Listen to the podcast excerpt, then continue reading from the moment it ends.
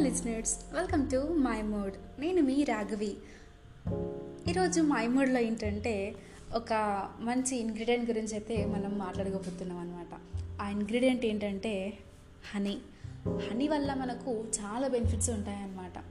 ఎలా అంటే దీనివల్ల మనము రోజంతా హ్యాపీగా ఉంచడానికి ఎలాంటి టై టైర్డ్నెస్ లేకుండా మన ఫేస్ని గ్లోగా ఉంచడానికిను ఇంకా మన ఒళ్ళు బద్ధకాన్ని కూడా తొలగిస్తుంది అనమాట మరి ఈ తేనెని ఎప్పుడు తీసుకోవాలి ఎలా తీసుకోవాలి అని అంటే ఎర్లీ మార్నింగ్ మనము లేచిన తర్వాత గోరువెచ్చని నీళ్ళల్లో మనము ఒక టూ స్పూన్స్ ఆఫ్ హనీ వేసుకొని తాగడం వల్ల మనకు హెల్దీ అలాగే స్కిన్కి కూడా చాలా మంచిది.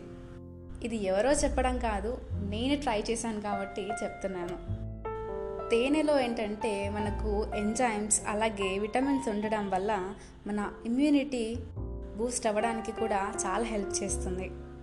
నేనైతే రోజు తాగుతున్నాను. మరి మీరు కూడా తాగక తాగడానికి ట్రై చేయండి.